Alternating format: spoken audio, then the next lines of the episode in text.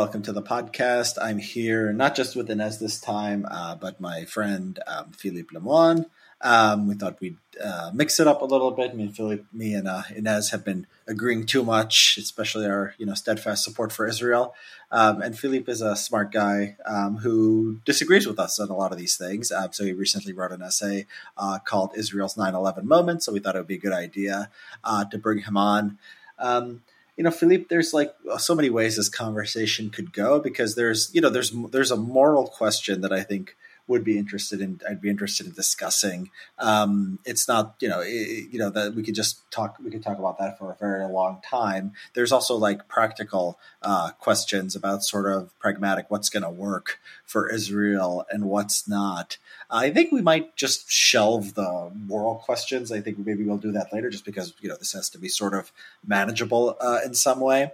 Um, and so, yeah, your I mean your view. So I mean I read your, you know, I read your essay, and I guess I'll just start it off by, you know, saying uh, one thing I, one thing I'll just ask you about before I get to any disagreements is what's what's the end state? So you do say negotiate with Hamas. Um, okay, there's going to be negotiations, presumably. What, what's the end state of negotiating with Hamas, not fighting that aggressive of war, dealing with the authorities as they are? Like, well, what is, is where's Israel at uh, in relation to the Palestinians in say five to ten years if they do that?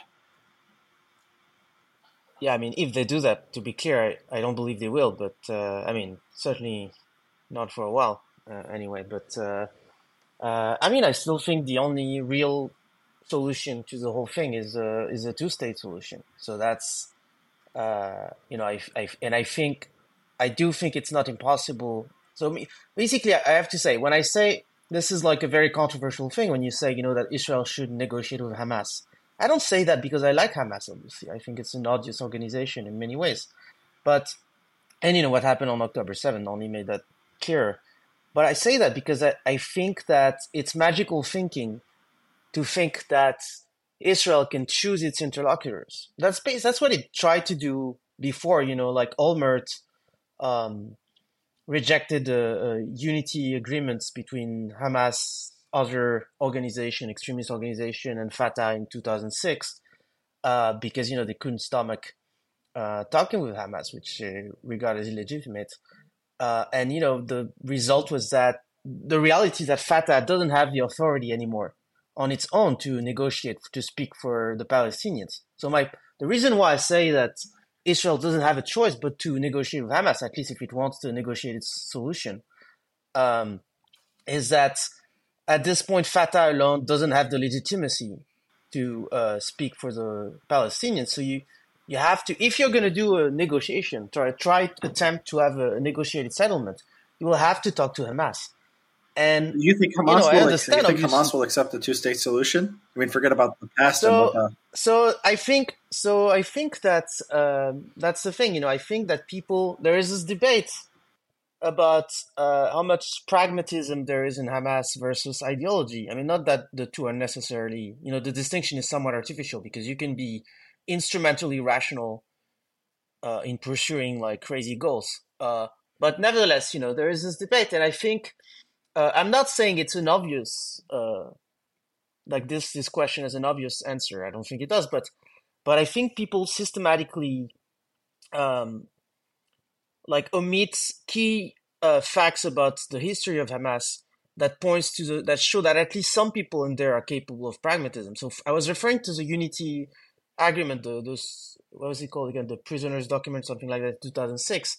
Um, and in that document, which Hamas signed uh, to create a unity government, a Palestinian unity Palestinian government, uh, the it, it, amounted to an, an implicit recognition of the existence of Israel. This was acknowledged by the Israeli at the time, but they just said, we reject this because we want an explicit recognition of the existence of Israel at the outset. Now, I don't think this is reasonable.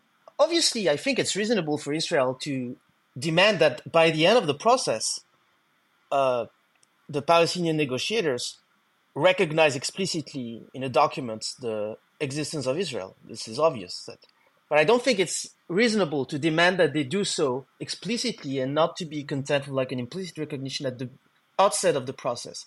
The reason why I don't think so is because if you think about it, the like the Palestinians have a very weak, very weak hand, and basically recognition of Israel and the end of violence are essentially the only two cards they have. So by demanding that they recognize explicitly that Hamas recognizes explicitly the existence of Israel at the outset of the process, you're effectively asking them to give up one of their only cards without anything uh, in return for this. I think that an implicit recognition should have been enough, and then it should have been enough to start a process. I'm not saying the process would have necessarily succeeded. We'll never know because it didn't happen. What I'm saying is that by by rejecting this, by demanding at the outset an explicit recognition of Israel's existence, what Israel did essentially is ensure that there wouldn't be a negotiated settlement because then um, Abbas didn't have the authority to uh, to negotiate one, and so I think this is this was one of it's not the only reason that's one of the reasons why uh, why those uh, negotiations failed. Like so, you have to if you if you want a negotiated settlement. Of course, there are people who think that there shouldn't be one, but if you want a negotiated settlement, I think that you have to accept the the reality that you will have to negotiate with Hamas. And as unpleasant that it is, it's never pleasant, you know. But like people have been negotiating with terrorists that oppose them for a very long time. and in many many cases, you know, even after saying they would never negotiate with them. I mean, Israel did that with Fatah too. Uh, of course, they did recognize the existence of Israel in in in uh, '88, but um, but again, you know, I, I think so. That's that's an example of how you know in 2006 the fact that Hamas signed that document uh, and made that agreement with Fatah, I, I think it's it's clear evidence that it is it's not crazy to think that Hamas could be brought to um, uh, recognize the existence of Israel eventually. Uh, and so, if you go back to the history of Fatah, you see very similar things where, like, as early as like the 70s, arguably even maybe perhaps before, you see signs, even though they would stick to their charter that said, no, no, no, no, you know, we will never recognize Israel, etc. You still, you could still see signs that, you know, this was like this rhetoric, like was like partly superficial, and that it was partly part of the the game, as it were. So, and, and you know, I think it's like this is linked to another issue, which is like Hamas, like no organization like Israel, like Fatah, like it's not a it's not a monolithic organization. Like it's not a unitary mm-hmm. actor. You have different people in there, and they don't agree on everything. Like it's clear at the moment, for instance, that if you look at the political, uh, the political leaders in exile, they seem to be right now, even right now, more, much more pragmatic and let, open let to compromise that the Does, military leaders in yeah, Gaza. Maybe you're right. As theoretically, this is possible. Does Israel have the luxury of taking the risk? Of waiting. You know, I think even in your vision, it takes a very long time for Hamas to get to implicit recognition to Israel, to explicit recognition, uh, you know, to um, uh, to some kind of uh, two state solution. Um, maybe it takes twenty years, maybe thirty years. The demographics are changing, the technology is changing over time, drones and rockets and all of that. I mean, that's that's made a difference in the last few decades. Does Israel have this luxury to to hope things work out, you know, well thirty years down the line within inter- internal uh, Palestinian so, politics? So, I mean, there are two things I want to say on, on this point, uh, on this question. First of all, th- this is like a big, uh, another big reason why I, I, disagree with like people are arguing for the, um, you know, uh, how would I say this? You know, like the uh, non-negotiation, you know, no negotiation approach on on this. The first thing is that I don't understand why people think the risk is so high. I mean, like Israel is vastly is vastly more powerful than Hamas, and it has the means. You know what happened on October seventh. Like everybody understand that it was it shouldn't have happened. Like I mean, they clearly screwed up in some way. So of course, some screw up, you know, in the long term is inevitable, but um, like the, a screw up of that magnitude, that's that's not something that should have happened, and it's clearly something that that uh, Israel should be able to prevent. You know, I'm not saying they can prevent all terrorism attacks. In fact, that's part of my argument for why I think they should negotiate, is that it's impossible in the long run.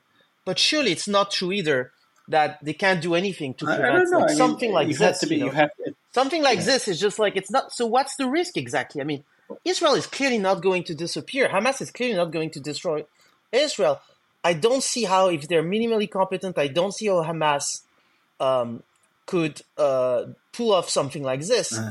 Uh, again, you know, unless screw like Israel really massively screwed up, and and you know, like if, if conditional, if there are negotiations, obviously Hamas is not going to do that during the negotiation; or it will break them off. But you know, and like it, it could it could be you know it could be that there, in fact it's very likely that if there were negotiations, there would be some groups within Hamas or other groups um, that would try to derail the negotiations by performing terrorist attacks. I mean, I have no doubt this would happen. Yeah, but like the, the you know this happens even without negotiation. You have terrorism. You've had terrorism. Like you know, it ebbs and flows, but like it never completely. It's never completely gone. So you know, people talk about the risk, but I mean, I'm not saying there is no risk, but I think it's vastly exaggerated. Yeah. So I could respond, First but all, let, yeah, let, I, I, let Inez jump in. Yeah, yeah. Um, so the first thing I would say is that uh, I think Israelis thought the way that you're talking for decades, um, and it is the events uh, intervening over those decades uh, that has made this view completely disappear in Israel. Uh, um, support for a two-state solution, for example, is at a low point, obviously, uh, but not just a low point after it had been going down for many, many years, exactly because of and, and you can use the word magical thinking. I, I think this is magical thinking to imagine that you can negotiate halfway with people who very clearly their end goal is always to wipe israel off the map. Um, and there's no way to really negotiate halfway with people any any agreement that is reached with people with that explicit goal is merely a ceasefire that allows rearmament and and planning the next attack but I, I think to the extent that I think there is something that I agree with in what you said, it's perhaps from the opposite perspective, actually, which is the West, and this is something Israel has not had the luxury to do, but the West has not confronted uh, the extent to which Hamas represents uh, Palestinian ambitions in Gaza, um, and you know maybe to a, a, substantial extent in the West Bank. Um, and that to that extent, I agree that negotiating with a entity that doesn't actually command the legitimacy of the people is is pointless. Um, you know, so here's what we do know, and here's what's disabused Israelis of any hope in what you you have reached the end of the um, free recording you know, for this there, episode there of clown car. To listen to the rest of the episode please consider becoming a paid subscriber. starting of course in the partitions